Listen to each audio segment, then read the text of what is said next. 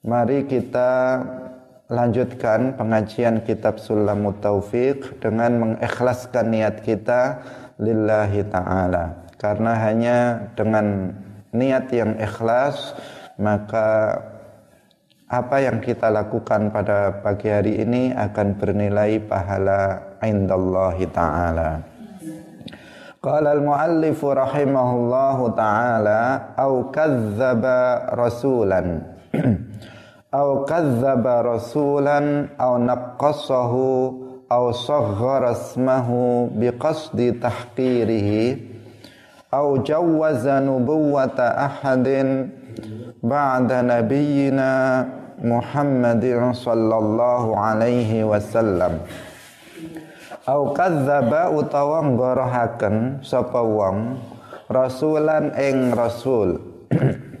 Au naqqasahu utawa nyifati sifat kurang ing rasul au saghara utawa nasghir sapa wong ismahu ing asmone rasul. Biqasdi tahqirihi kelawan nejo ngina rasul au jawaza utawa menangaken sapa wong nubuwata ahadin ing kenabiane wong suwiji ba'da nabiyina ing dalam sause nabi kita rupane Muhammadin kanjeng Nabi Muhammad sallallahu alaihi wasallam. Di antara ridah keyakinan adalah ketika seseorang mendustakan seorang rasul atau mensifatinya dengan sifat kurang atau mentasghir nama seorang rasul dengan tujuan untuk menghinanya atau membuka kemungkinan adanya seorang rasul adanya seorang nabi setelah Nabi Muhammad sallallahu alaihi wasallam. Kaum muslimin pemirsa hadirin rahimakumullah, kita masih melanjutkan contoh ini contoh yang bagian terakhir dari contoh-contoh riddah i'tiqadiyah. Riddah keyakinan. Perkara-perkara yang membatalkan Islam yang letaknya di dalam hati, yang bersumber dari dalam hati.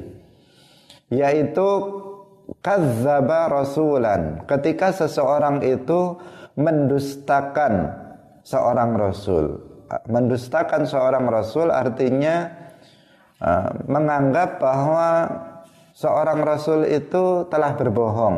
Nah, ini namanya takdzib, mendustakan seorang rasul.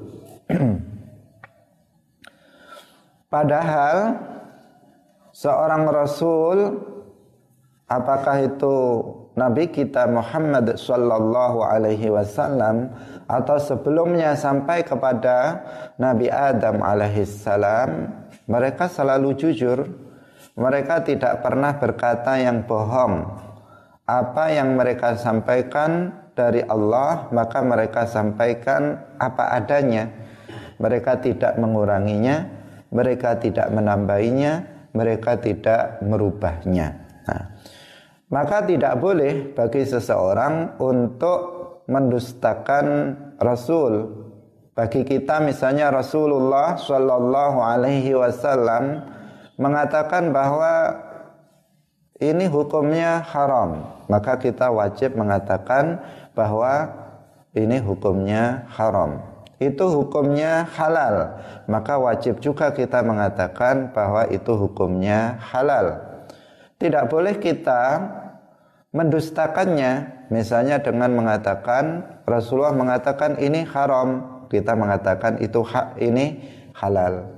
Rasulullah mengatakan ini halal. Kemudian seseorang mengatakan ini haram. Itu tidak boleh. Itu artinya dia seakan-akan mengatakan Rasulullah yang mengatakan ini halal itu bohong. Yang benar adalah haram. Seakan-akan dia mengatakan seperti itu. Itulah namanya takzib mendustakan seorang rasul dan ini salah satu pintu dari kekufuran karena pintu dari kekufuran itu tiga Yang pertama adalah tasbih. Yang pertama adalah tasbih, yaitu menyerupakan Allah dengan makhluk. Itu pintu kekufuran yang pertama. Pintu kekufuran yang kedua adalah at-ta'til. Nah, bisa dibolak-balik ya.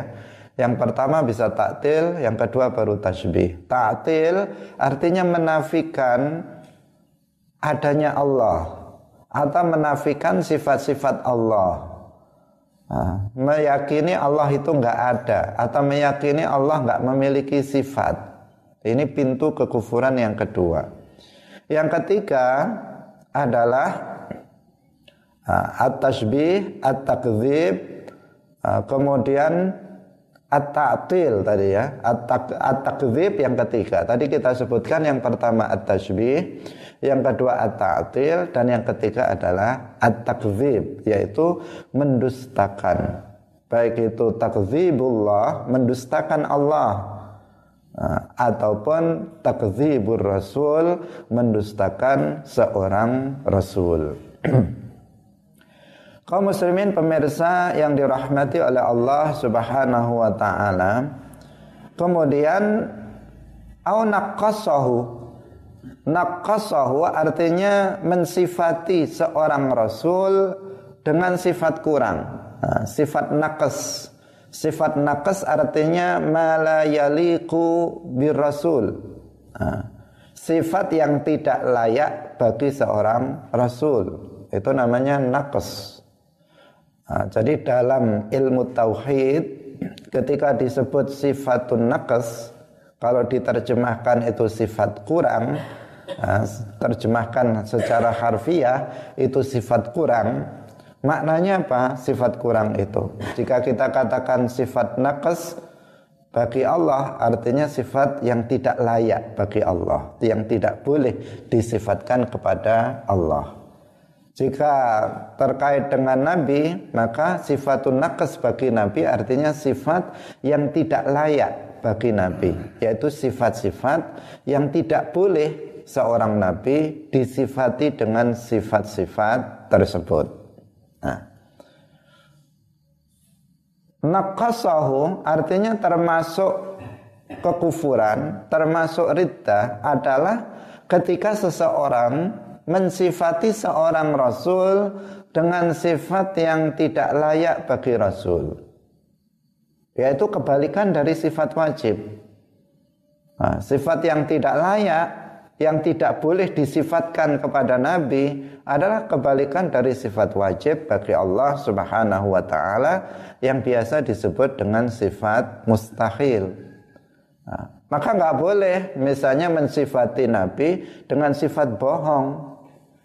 Tidak boleh seseorang mensifati seorang apa namanya seorang nabi dengan sifat pengkhianat.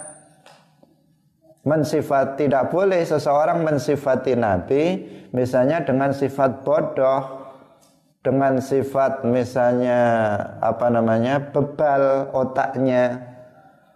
Mensifati nabi dengan sifat yang apa namanya yang tidak layak bagi seorang nabi misalnya mensifatinya dengan berbuat dosa misalnya itu tidak diperkenankan nah. karena beredar apa namanya keyakinan-keyakinan yang isinya itu adalah mensifati seorang nabi dengan sifat yang tidak layak bagi mereka. Misalnya ada keyakinan yang beredar di sebagian orang mengatakan bahwa Nabi Adam alaihi salam itu seperti kera misalnya.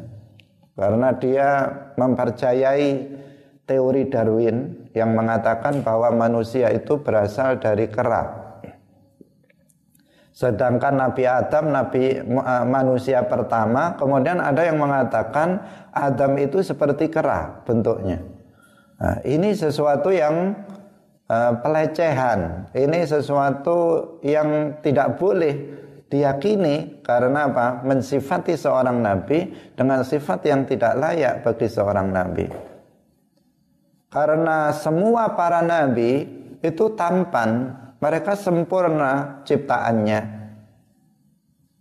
Nah, Tidak ada yang jelek, nggak ada. Dalam hadis Rasulullah Shallallahu Alaihi Wasallam bersabda, "Ma ba'athallahu nabiyyan illa hasanal wajhi hasanas sauti." Wa inna nabiyyakum ahsanuhum wajhan wa ahsanuhum. Allah tidak mengutus seorang nabi pun kecuali nabi itu tampan wajahnya dan merdu suaranya. Dan sesungguhnya nabi kalian yaitu Nabi Muhammad sallallahu alaihi wasallam adalah orang yang paling tampan wajahnya dan yang paling merdu suaranya. Nah, berdasarkan hadis ini berarti nggak ada nabi yang jelek itu nggak ada. Semua para nabi pasti tampan. Semua para nabi pasti merdu suaranya. Termasuk Nabi Adam alaihissalam beliau tampan wajahnya dan merdu suaranya. Nabi Nuh, Nabi Idris, Nabi Ibrahim, semua Nabi Musa, semua para nabi itu tampan wajahnya dan merdu suaranya. Nah, maka nggak boleh seseorang mengatakan Nabi Adam misalnya seperti kera. Nah, tidak boleh seseorang mengatakan seperti itu karena itu adalah apa? keyakinan yang rusak. Itu adalah mendustakan mendustakan apa namanya? itu namanya naqasa ar-rasul, mensifati seorang rasul dengan sifat yang tidak layak bagi seorang rasul. Kaum muslimin pemirsa yang dirahmati oleh Allah Subhanahu wa taala. Nabi kita Muhammad berdasarkan hadis yang kita sebut untuk menambah faidah, beliau adalah nabi yang paling tampan. Mungkin kita sering mendengar nabi yang sangat tampan itu Nabi Yusuf alaihissalam. Nah, betul bahwa Nabi Yusuf adalah nabi yang terkenal dengan ketampanannya. Tetapi Nabi Muhammad itu lebih tampan dari Nabi Yusuf alaihissalam berdasarkan hadis ini. Nah, hanya saja berbeda ketampanan Nabi Yusuf dengan ketampanan Nabi Muhammad Sallallahu Alaihi Wasallam. Nah, dikatakan bahwa ketampanan Nabi Yusuf alaihissalam, misalnya beliau itu duduk bersama seorang laki-laki lain, maka laki-laki yang ada di, di dekatnya yang misalnya agak tampan itu menjadi jelek karena duduk dengan Nabi Yusuf alaihissalam. Kenapa? Karena ya apa? Kalah cahayanya. Seperti misalnya cahaya bintang ada bulan maka cahaya bintangnya nggak terlihat lagi. Karena apa?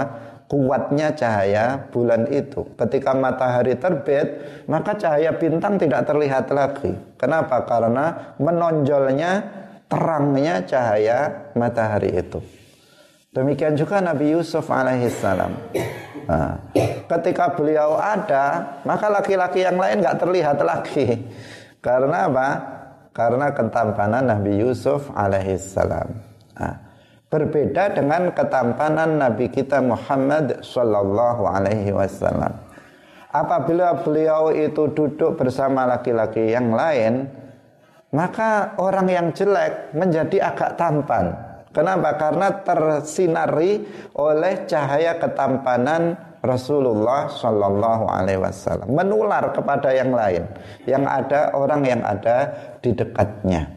Nah, itu beliau kanjeng Nabi Muhammad Shallallahu Alaihi Wasallam. Nah, demikian juga suaranya yang terkenal nabi yang suaranya merdu itu Nabi Dawud alaihissalam. Sehingga ketika beliau itu membaca Zabur, kitab yang diturunkan kepada beliau, maka semua termasuk binatang-binatang itu terdiam mendengarkannya karena sangking merdunya. Nah, tetapi suara Nabi Muhammad lebih merdu dari itu. Nah, kaum muslimin pemirsa yang dirahmati oleh Allah Subhanahu wa taala, nah, tidak boleh seseorang mensifati seorang nabi dengan sifat yang buruk. Misalnya dengan mengatakan tadi apa? Dia mengatakan Nabi Adam itu seperti kera apa namanya berbulu kemudian eh, apa namanya jalannya bongkok dan seterusnya. Itu tidak diperbolehkan. Kemudian juga yang perlu kita waspadai adalah sebagian orang yang meyakini bahwa Nabi Ibrahim itu pernah berbohong ini pernah kita singgung sebelumnya ini mensifati Nabi dengan sifat tercela, dengan sifat yang tidak layak bagi Nabi. Nggak boleh, bisa menyebabkan kekufuran. Mengatakan Nabi Ibrahim pernah berbohong. Ini nggak boleh diyakini seperti itu. Telah kita jelaskan sebelumnya bahwa Nabi Ibrahim itu tidak pernah berbohong. Ketika Nabi Ibrahim mengatakan bal fa'alahu kabiruhum hadza ini adalah majaz. Uh, majaz. Bahwa yang mendorong aku untuk mem, uh, me, menghancurkan berhala-berhala yang kecil adalah berhala yang besar kalian karena kalian menyembahnya.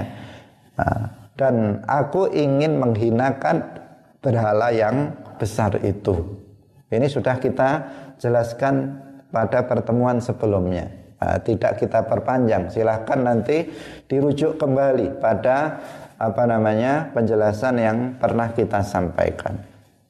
Ketika Nabi Ibrahim ditanya tentang istrinya, siapa ini? Kemudian Nabi Ibrahim mengatakan hadhihi ukhti. Itu bukan bohong dari Nabi Ibrahim alaihissalam karena yang dimaksud oleh Nabi Ibrahim adalah hadhihi ukhti fil Islam. Ini adalah saudara perempuanku dalam Islam. Padahal istrinya beliau mengatakan hadhihi ukhti artinya ukhti fil Islam. Ini adalah saudaraku, saudariku dalam Islam. Jadi Nabi Ibrahim tidak pernah berbohong. Seorang nabi nggak pernah berbohong baik sebelum diangkat menjadi nabi maupun setelah diangkat menjadi nabi. Sekalipun nggak pernah berbohong, meskipun dalam keadaan bergurau, tidak pernah seorang nabi berbohong. Nabi Muhammad pernah bergurau, tetapi beliau tidak berbohong. Nah, karena dalam hadis disebutkan la yasluhul kadzib fi jiddin wala fi hazlin. Nah, Bohong itu tidak boleh baik dalam ke keadaan sungguh-sungguh maupun dalam keadaan bergurau. Tidak boleh, tidak diperkenankan. Haram hukumnya. Maka seorang nabi nggak ada yang pernah berbohong baik sebelum diangkat menjadi nabi maupun setelah diangkat menjadi nabi. Maka harus hati-hati jika ada uh, cerita yang beredar yang mengatakan bahwa Nabi Ibrahim alaihissalam pernah berbohong. Nah, tentang hadis yang menyatakan bahwa kazaba Ibrahim thalatha kazabat itu sudah kita jelaskan pada pertemuan sebelumnya. Bahwa para ulama sebagian mendoifkan hadis ini Sebagian ulama dan hadis doif tidak bisa dibuat pegangan untuk akidah Dalam fadailul a'mal bisa Tetapi dalam akidah tidak bisa yang kedua, sebagian mengatakan hadis ini sahih tetapi ditakwil. Ditakwil dengan bahwa Nabi Ibrahim alaihissalam pernah mengucapkan perkataan yang zohirnya seperti bohong, tetapi sesungguhnya itu tidak bohong sebanyak tiga kali. Nah, karena seorang nabi tidak pernah berbohong. Nah, sifatnya apa? as artinya jujur, nggak pernah berbohong. Kalau seseorang mensifati seorang nabi dengan bohong, artinya dia mensifati nabi dengan sifat mustahil bagi nabi. Nah. Kemudian Nabi Ibrahim juga nggak pernah musyrik. Ada sebagian orang bahkan ini beredar di dalam buku-buku pelajaran juga. Ada dalam buku-buku cerita 25 nabi dan rasul juga. Dikatakan di sana bahwa Nabi Ibrahim alaihissalam ketika kecil itu tidak mengenal Allah. Dia berpetualang mencari Tuhan. Sehingga Nabi Ibrahim katanya itu pernah menyembah bintang. Tapi bintang ternyata mingselep dia kemudian hilang. Maka dia ganti menyembah bulan yang lebih besar dan lebih terang. Setelah bulannya hilang, dia pun apa? Ganti menyembah matahari.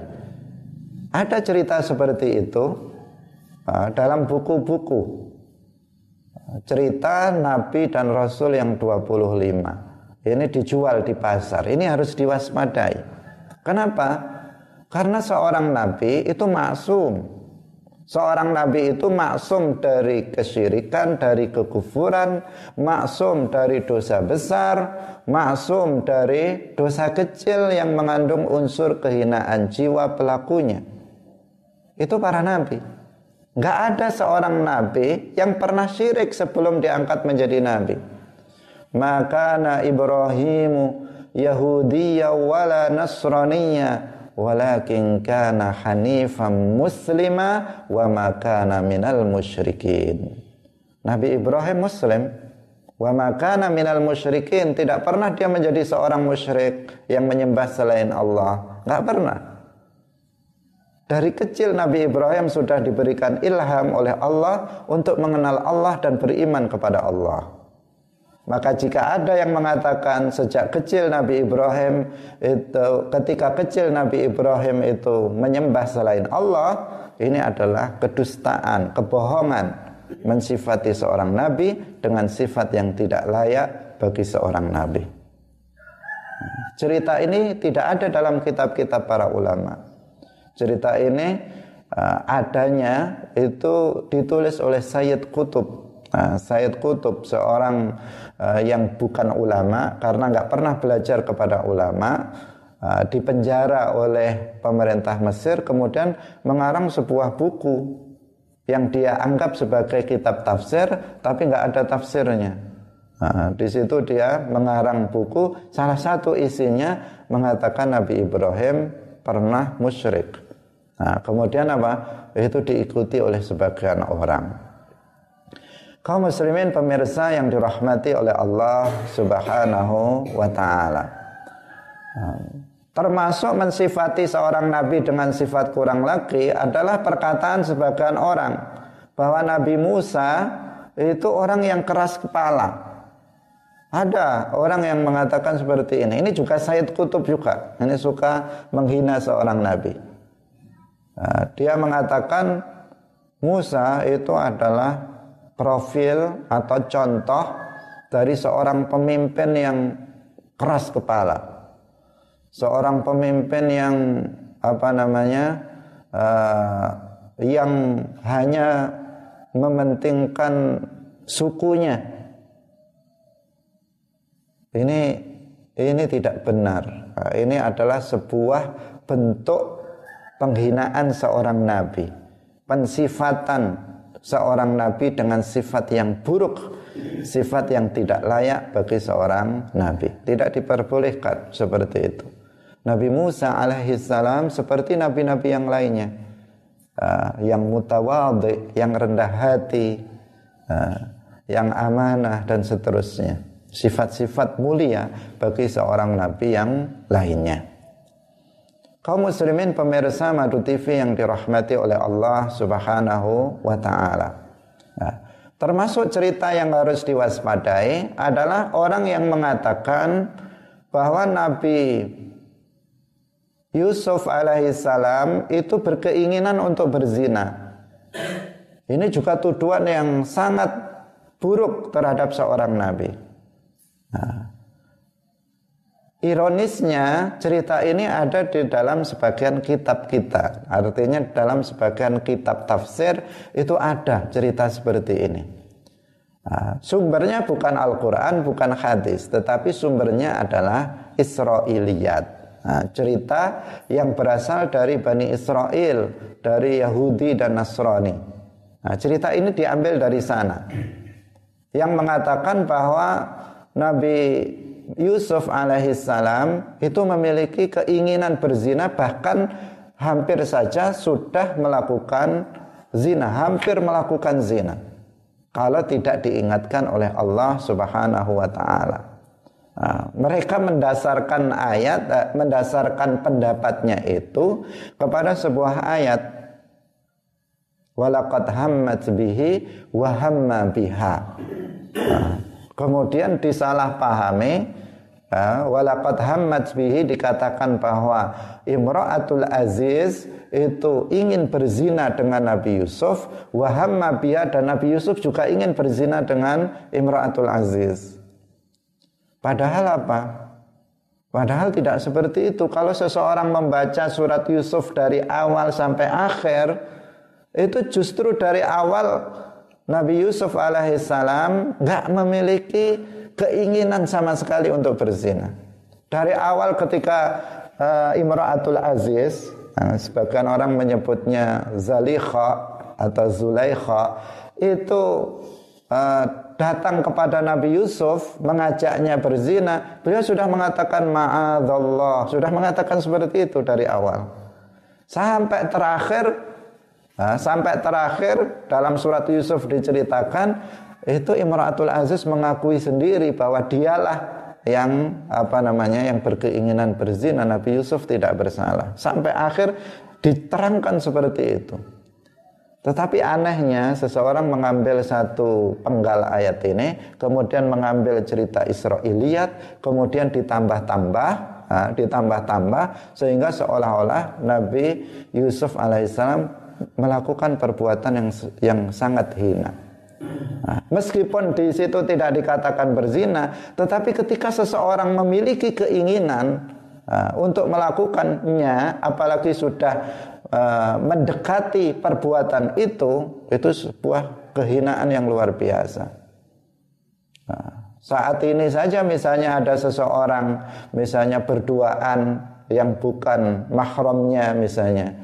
Nah, hanya seperti itu saja itu sudah sangat hina apalagi itu dilakukan oleh misalnya seorang kiai misalnya atau seorang ustadz misalnya maka itu akan dipandang masyarakat sebagai menjatuhkan harga dirinya bagaimana seorang nabi dikatakan seperti itu ini sebuah penghinaan terhadap Nabi Yusuf alaihissalam. Nabi Yusuf tidak pernah sama sekali memiliki keinginan untuk berzina. Karena apa? Beliau nabi sehingga beliau dijaga oleh Allah Subhanahu wa taala dari segala keinginan untuk berbuat maksiat kepada Allah Subhanahu wa taala. Kaum muslimin pemirsa yang dirahmati oleh Allah Subhanahu wa taala. Kita beri contoh yang lain agar kita di sini berhati-hati karena ini masalah apa? Yang bisa menyebabkan seseorang itu keluar dari Islam. Contoh yang lain adalah cerita yang beredar tentang Nabi Dawud alaihi salam. Nah, dikatakan dalam sebagian cerita bahwa Nabi Dawud alaihi salam itu menginginkan untuk menikahi istri dari panglimanya. Nah, istri dari panglimanya yang bernama Uria. Nabi Dawud itu seorang nabi dan juga seorang raja. Nabi, Rasul, Raja. Itu Nabi Dawud alaihissalam. Suatu ketika beliau katanya dalam cerita itu digoda oleh iblis. Nah, yang berubah wujud ada yang mengatakan uh, menjadi seekor burung yang sangat indah. Kemudian Nabi Daud tertarik dengan burung itu kemudian dikejar. Sampailah burung itu hinggap di jendela rumah salah seorang uh, rakyatnya. Ketika mau diambil ternyata di dalam rumah itu ada seorang perempuan yang sangat cantik yang sedang membuka auratnya. Nah, dari situ kemudian Nabi Daud tertarik. Nabi Daud tidak bisa melupakannya maka dicari tahu. Nah, dicari tahu siapa perempuan itu Ternyata itu istri panglimanya yang bernama Uria.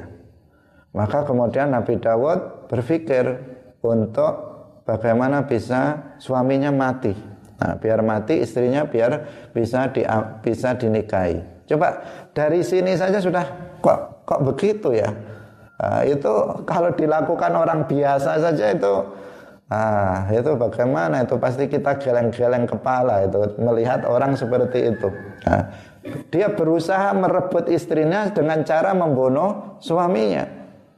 Maka kemudian panglimanya dipanggil, diperintahkan untuk pergi berperang yang tidak mungkin dia bisa menang karena lawannya yang sangat kuat. Nah, ternyata pertama pulang juga dia menang, masih hidup. Disuruh lagi sampai yang ketiga kalinya. Sehingga kemudian panglimanya ini mati, nah, istrinya dinikahi oleh Nabi Nabi Dawud nah, menjadi istri yang ke-100. Nah, ini sesuatu yang Gimana ini? Kita kalau itu terjadi pada orang biasa, orang akan ingkar. Bagaimana terjadi pada seorang nabi, dikatakan terjadi pada seorang nabi, kita nggak ingkar. Itu sesuatu yang nggak layak. Kenapa ada cerita seperti itu? Nggak ada dalam Al-Quran, nggak ada dalam hadis. Itu bersumber dari cerita Israiliyat dari Yahudi. Tetapi itu diceritakan, berkembang dalam masyarakat kita. Karena itu harus diwaspadai. Ini masalah akidah. Seorang nabi kita tahu memiliki sifat apa? Eh, memiliki sifat as-sidqu, memiliki sifat al-amanah, memiliki sifat al-fatanah, memiliki sifat tabligh, al-ismah, maksum dari segala dosa. Eh, dosa yang besar dan dosa kecil yang mengandung unsur kehinaan jiwa pelakunya dan juga maksum dari kekufuran. Nah, kalau kita mempelajari ini semestinya kita tidak terpengaruh oleh cerita-cerita yang tidak ada dasarnya yang kuat. Kaum muslimin pemirsa yang dirahmati oleh Allah Subhanahu wa taala. Nah, cerita yang lain lagi adalah tentang Nabi Ayub alaihi salam. Nah, Nabi Ayub alaihissalam. Nabi Ayub alaihissalam dikatakan dalam cerita itu dibuang oleh masyarakat. Nabi kok dibuang? Karena apa dibuang? Dibuang karena penyakitnya yang menjijikkan, baunya yang apa namanya menjijikkan, penyakitnya yang eh, apa namanya menjijikkan sehingga masyarakat nggak mau kumpul dengan Nabi Ayub alaihissalam dan Nabi Ayub kemudian diasingkan bersama istrinya. Bagaimana ini? Seorang nabi kok sampai di, dijauhi oleh umatnya? Ini bertentangan dengan tujuan dari diutusnya seorang nabi. Nah, tetapi ini juga beredar, juga beredar. Nah, padahal dalam kitab Aqidatul Awam saja itu sudah disebutkan nah, dalam kitab Aqidatul Awam disebutkan bahwa para nabi itu apa? Memang sakit, termasuk sifat kemanusiaan itu sakit itu mungkin terjadi pada seorang nabi. Tetapi apa? Tetapi tidak sampai sakit yang parah. Dalam aqidatul awam itu kakhofi fil marodi Nah, fil maradi. Sakit yang mungkin terjadi pada seorang nabi itu seperti sakit yang ringan, misalnya panas, misalnya itu sesuatu yang yang ringan. Nah, adapun sakit yang berat itu mustahil bagi seorang nabi apalagi sakit yang sampai kemudian dia dijauhi oleh masyarakat. Nah, ini saya bacakan wajah izun fi haqqihim min aradi bi ghairi naqsin ka khafifil maradi dalam Aqidatul Awam. Nah, dan jais bagi para nabi sifat kemanusiaan. Nah, jadi sifat manusia itu karena nabi itu manusia, ya mungkin saja mereka melakukan sifat memiliki sifat-sifat kemanusiaan. Tetapi apa?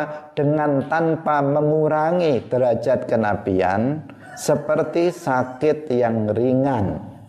Nah, berarti kalau sakit yang berat, nah, sakit yang berat itu tidak tidak layak bagi seorang nabi. Nah. Jadi Nabi Ayub alaihissalam itu benar sakit, ya, benar sakit dan beliau bersabar atas penyakitnya tersebut, tetapi penyakitnya itu tidak membuat beliau diusir oleh masyarakat.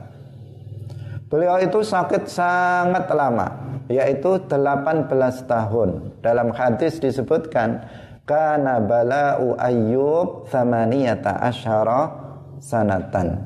Nah, penyakitnya Nabi Ayub alaihissalam itu 18 tahun. Beliau sakit dan bersabar dengan penyakitnya itu selama 18 tahun tetapi bukan penyakit yang busuk badannya kemudian di uh, diusir dari masyarakat enggak. Tidak disebutkan sakitnya apa dalam hadis itu tetapi beliau sakit tapi penyakitnya bukan penyakit yang enggak layak bagi seorang nabi.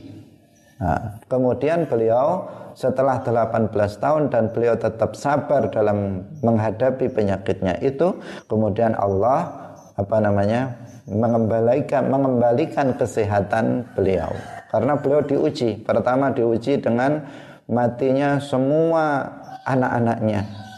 Hartanya habis. Nah, diuji itu oleh Allah Subhanahu wa taala. Tetapi beliau tetap bersabar. Akhirnya beliau apa namanya diuji oleh Allah dengan penyakit yang sangat lama. Tetapi beliau ternyata tetap bersabar. Nah, karena itu kemudian Allah mengembalikan beliau kembali memiliki anak yang banyak harta yang melimpah dan kemudian diberikan kesehatan oleh Allah Subhanahu wa taala. Kaum muslimin pemirsa yang dirahmati oleh Allah Subhanahu wa taala. Ini beberapa cerita, cerita nabi yang tidak layak. Yang tidak layak bagi nabi yang tidak boleh kita yakini, tidak boleh kita benarkan. Ini sesuatu yang enggak benar, tidak boleh kita benarkan.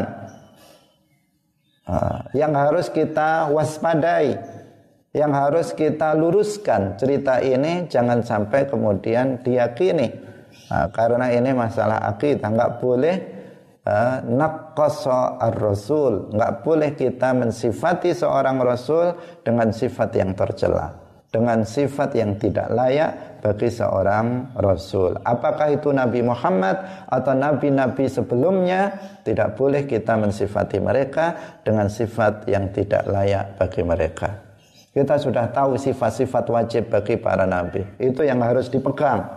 Itu yang harus dipegang. Apa sifat jais bagi para nabi? Dan apa yang mustahil bagi para nabi? Itu yang harus dipegang.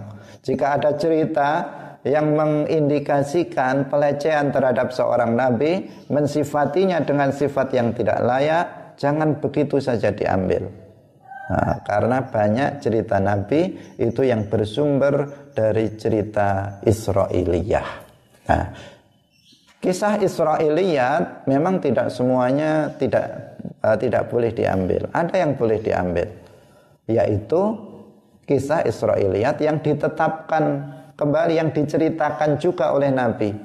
Maka itu boleh diambil atau cerita Israiliyat yang secara umum tidak bertentangan dengan syariat Islam.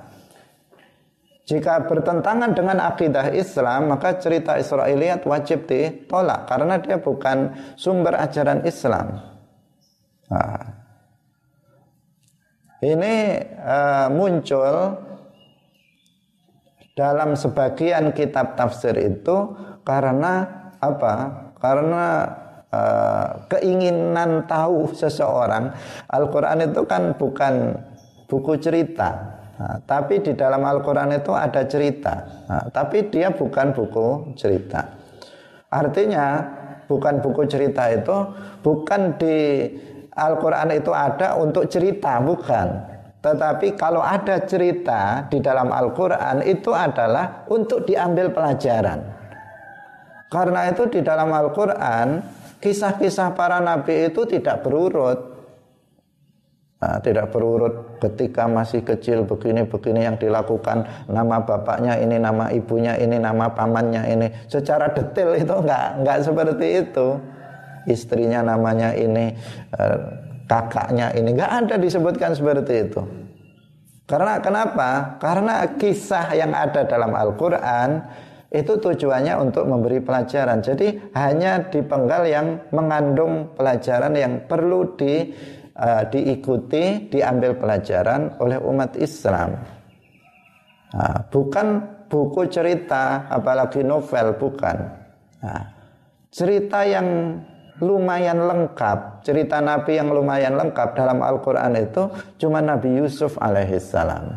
Nabi Yusuf itu diceritakan dari semenjak beliau kecil sampai beliau menjadi pemuda dan menjadi seorang nabi. Tetapi yang lain Nabi Musa, Nabi Ibrahim, Nabi Adam itu hanya sepenggal-sepenggal ada di ayat ini, ada di surat ini, ada di surat yang lain lagi, ada di surat yang lain lagi, begitu seterusnya. Tidak komplit. Kenapa? Karena memang Al-Qur'an uh, bukan buku cerita. Al-Qur'an itu kitab suci yang isinya sebagai petunjuk, sebagai hudan, sebagai hidayah bagi umat manusia yang membacanya. Nah, karena ceritanya dalam Al-Quran itu sedikit, sebagian orang itu penasaran. Ini siapa ya nama nama bapaknya, nama ibunya, nama akhirnya dicari-cari lah sumbernya itu kemudian apa cerita Israiliyah. Karena apa? Banyak para nabi itu berasal dari Bani Israel, keturunan keturunan Nabi Yakub alaihissalam. Sehingga cerita seputar para nabi itu banyak beredar di kalangan Bani Israel. Nah, tetapi namanya Bani Israel mereka suka apa namanya merubah-rubah jangankan cerita para nabi nah, kitab sucinya saja dirubah oleh mereka bagaimana kemudian cerita nabi mereka juga diubah-ubah oleh mereka uh, dengan mensifatinya dengan sifat-sifat yang tidak layak bagi para nabi. Kaum muslimin pemirsa Madu TV yang dirahmati oleh Allah Subhanahu wa taala. Nah, kita lanjutkan lagi. Ausaghara asmahu biqasdi tahqirihi. Mentasghir nama seorang nabi itu nggak boleh. Mentasghir itu bagaimana? Mengikutkan pada wazan fu'ailun Mengikutkannya pada wazan fu'ailun itu namanya tasghir dalam bahasa Arab.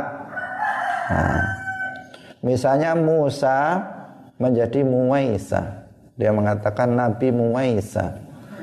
Isa menjadi uh, Uyaisa. Uh, itu tasghir namanya. Tasghir itu dalam bahasa Arab itu dibuat dengan dua tujuan. Yang pertama dengan tujuan untuk menghina. Nah, untuk menghina seseorang maka namanya kemudian ditasghir. Nah, itu apa? Uh, tujuan yang pertama. Tujuan yang kedua itu adalah untuk menunjukkan rasa cinta. Ini kebalikannya. Ada juga. Misalnya seorang ayah mengatakan kepada anaknya ya bunayya. Nah, bunayya itu tasghir. Nah, kalau diterjemahkan wahai anak kecilku tersayang. Nah, itu ya bunayya. Nah, bunayya itu juga tasghir. Nah, mentasghir nama nabi itu haram. Baik dengan tujuan untuk menghina maupun dengan tujuan untuk menunjukkan cintanya kepada nabi. Bukan cintanya yang haram, mentasghirnya itu yang haram. Jadi merubah Musa menjadi Muwaisa itu haram meskipun tujuannya adalah untuk menunjukkan cintanya kepada Nabi Musa alaihi salam. Nah, jika tujuannya menghina, hukumnya kufur. Orang mengatakan Nabi Muwaisa tujuannya menghina Nabi Musa, maka hukumnya apa? Kufur. Tapi jika tujuannya untuk menunjukkan cintanya kepada Nabi Musa, hukumnya tidak kufur tetapi haram, dosa, tetapi tidak sampai mengeluarkan dia dari Islam. Jadi ada rinciannya seperti itu. Nah, karena e, mentasghir nama seorang nabi, tasghir itu kan secara bahasa artinya mengecilkan. Nah, mengecilkan itu kalau seseorang itu mengecilkan itu ada kalanya menghina. Seseorang besar tapi dikecilkan itu ada kalanya menghina. Ada kalanya apa? Menunjukkan rasa sayang. Sehingga seperti anak kecil anak kecil seseorang kan ketika dianggap anak kecil maka kan disayang. Nah, meskipun sudah dewasa anaknya tapi masih dianggap kecil itu disayang jadinya. Tetapi kalau sudah dianggap dewasa lah biarkan sudah dewasa Itu karena akhirnya tidak disayang karena apa? Sudah dianggap dewasa. Nah, jadi dengan panggilan yang ditasghir itu menunjukkan makna dua itu. Tapi untuk Nabi itu enggak enggak enggak diperkenankan. Tapi kalau untuk selain Nabi, kalau digunakan untuk menunjukkan rasa sayang itu tidak masalah untuk selain Nabi. Tapi untuk Nabi, siapa pun nabinya, maka itu tidak diperbolehkan. Nah, meskipun dengan tujuan yang kedua tadi yaitu untuk menunjukkan rasa sayang seseorang terhadap nabi tersebut. Kaum muslimin pemirsa Madu TV yang dirahmati oleh Allah Subhanahu wa taala. Kemudian yang terakhir Au jawwaza nubuwata ahadin ba'da nabiyyina Muhammadin sallallahu alaihi wasallam. Di antara contoh ridah keyakinan adalah meyakini adanya kemungkinan Allah menurunkan wahyu kenabian setelah Nabi Muhammad sallallahu alaihi wasallam. Ini kemarin sudah kita jelaskan. Nah, yaitu apa namanya?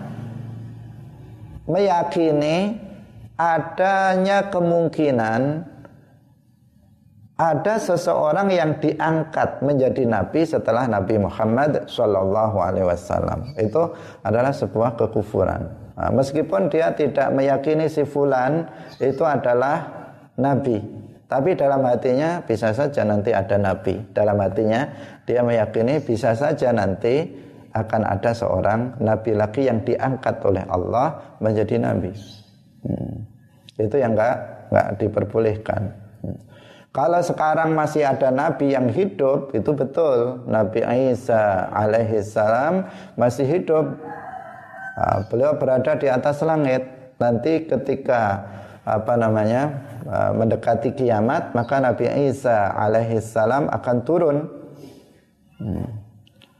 Nabi Khadir juga masih hidup, beliau masih hidup dan uh, terkadang beliau mendatangi, uh, menziarahi sebagian orang-orang soleh. Uh, tapi mereka itu keduanya itu diangkat menjadi nabi sebelum Nabi Muhammad Sallallahu Alaihi Wasallam. Nah, di sini yang tidak boleh diyakini itu apa? Nah, mungkinnya ada seseorang yang diangkat menjadi nabi setelah Nabi Muhammad. Itu enggak ada. Kalau ke, karena keduanya sudah diangkat sebelum Nabi Muhammad. Nah, kalau ada yang meyakini ada seseorang yang akan diangkat menjadi nabi setelah Nabi Muhammad, itu yang hukumnya itu riddah, hukumnya kufur. Hmm. Karena itu kita harus mewaspadai kelompok Ahmadiyah, ah, kelompok Ahmadiyah yang kemarin sudah kita ceritakan secara detail. Nah, mereka meyakini bahwa Ghulam Ahmad, bahkan Ghulam Ahmad itu sendiri, dia mengaku dirinya sebagai seorang nabi. Nah, ini ada kisah yang mengatakan uh, Ghulam Ahmad ini matinya karena sakit perut, nah, karena sakit perut. Jadi sehingga dia sakit perut beser sehingga dia harus terus menerus ke kamar mandi ke WC nah, sehingga ternyata mati ketika di WC nah, mati ketika di WC dihinakan oleh Allah Subhanahu wa taala karena dia mengaku sebagai seorang nabi. Padahal kalau dia seorang nabi itu berdasarkan hadis Rasulullah Shallallahu Alaihi Wasallam al anbiya'u yudfanuna haitsu yamutun. Para nabi itu dikuburkan di tempat mereka mati. Semestinya di, kalau dia nabi dikuburkan di mana ini? Di dalam WC semestinya. Kalau dia benar seorang nabi dia dikuburkan di WC itu. Karena dia matinya di situ karena seorang nabi itu nggak boleh dipindah tempat. Kalau beliau wafat di tempat itu, maka dimakamkan di situ. Seperti Nabi Muhammad Shallallahu Alaihi Wasallam, beliau wafat di hujrati Aisyah, di kamarnya Sayyidah Aisyah, maka beliau dimakamkan di kamar Sayyidah Aisyah. Lah, Ghulam Ahmad ini diceritakan meninggalnya di di WC. Semestinya dikuburkan di situ, tapi ternyata dipindah, tidak dikuburkan di situ. Berarti dia bukan nabi. Dan memang bukan nabi karena tidak ada nabi setelah Nabi Muhammad Shallallahu Alaihi Wasallam. Kita nggak boleh ada keyakinan dalam hati bahwa mungkin saja nanti akan ada nabi. Kalau wali ada, tapi kalau nabi tidak ada. Rasul tidak ada setelah diutus setelah Nabi Muhammad sallallahu alaihi wasallam. Nabi Muhammad sallallahu alaihi wasallam adalah nabi akhir zaman.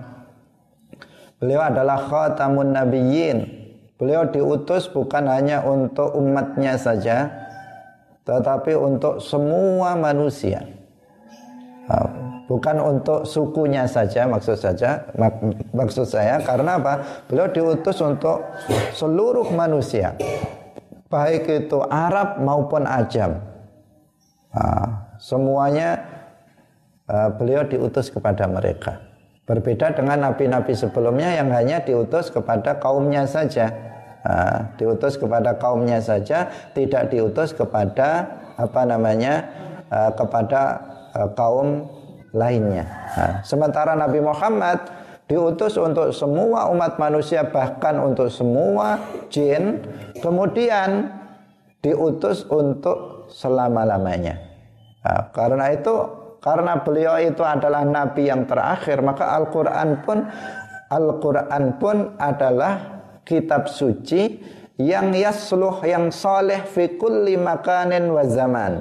Al-Qur'an adalah kitab suci yang selalu layak, yang selalu sesuai dengan waktu dan zaman. Di mana pun Al-Quran diterapkan itu cocok.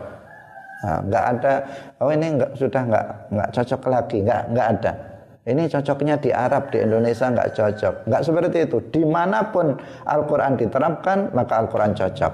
Kapan pun Al-Quran itu diterapkan maka akan tetap sesuai dengan zaman dan sesuai dengan tempat itu Al-Quran dan bahkan Al-Quran uh, bisa menjawab segala permasalahan sampai akhir zaman.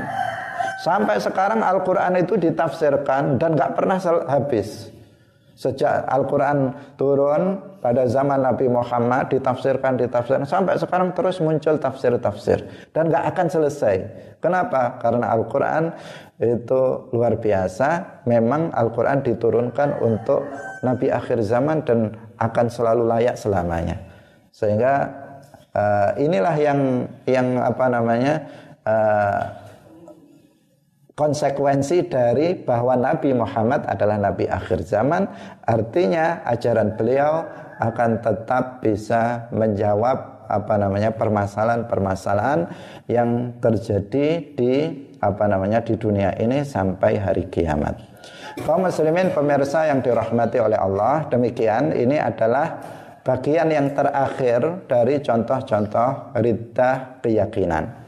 Insya Allah besok kita masuk pada contoh riddah perbuatan. Contoh riddah perbuatan itu tidak banyak. Insya Allah satu kali pertemuan itu sudah selesai. Baru kemudian yang terbanyak adalah contoh dari riddah perkataan. Nah ini penting untuk kita ketahui contoh-contoh ini agar kita terhindar dari ridha karena ini apa namanya bahaya yang sangat paling bahaya yang mengancam seseorang keimanan seseorang yang diancam di sini bukan amalia tetapi akidah yang nanti akan menentukan seseorang selamat atau tidak karena itu wajib kita untuk mengetahui contoh-contoh ini agar kita bisa menghindarinya. Kaum muslimin pemirsa yang dirahmati oleh Allah, semoga bermanfaat. Uh, barakallahu fikum wallahu muwaffiq ila aqwamit thoriq. Wassalamualaikum warahmatullahi wabarakatuh.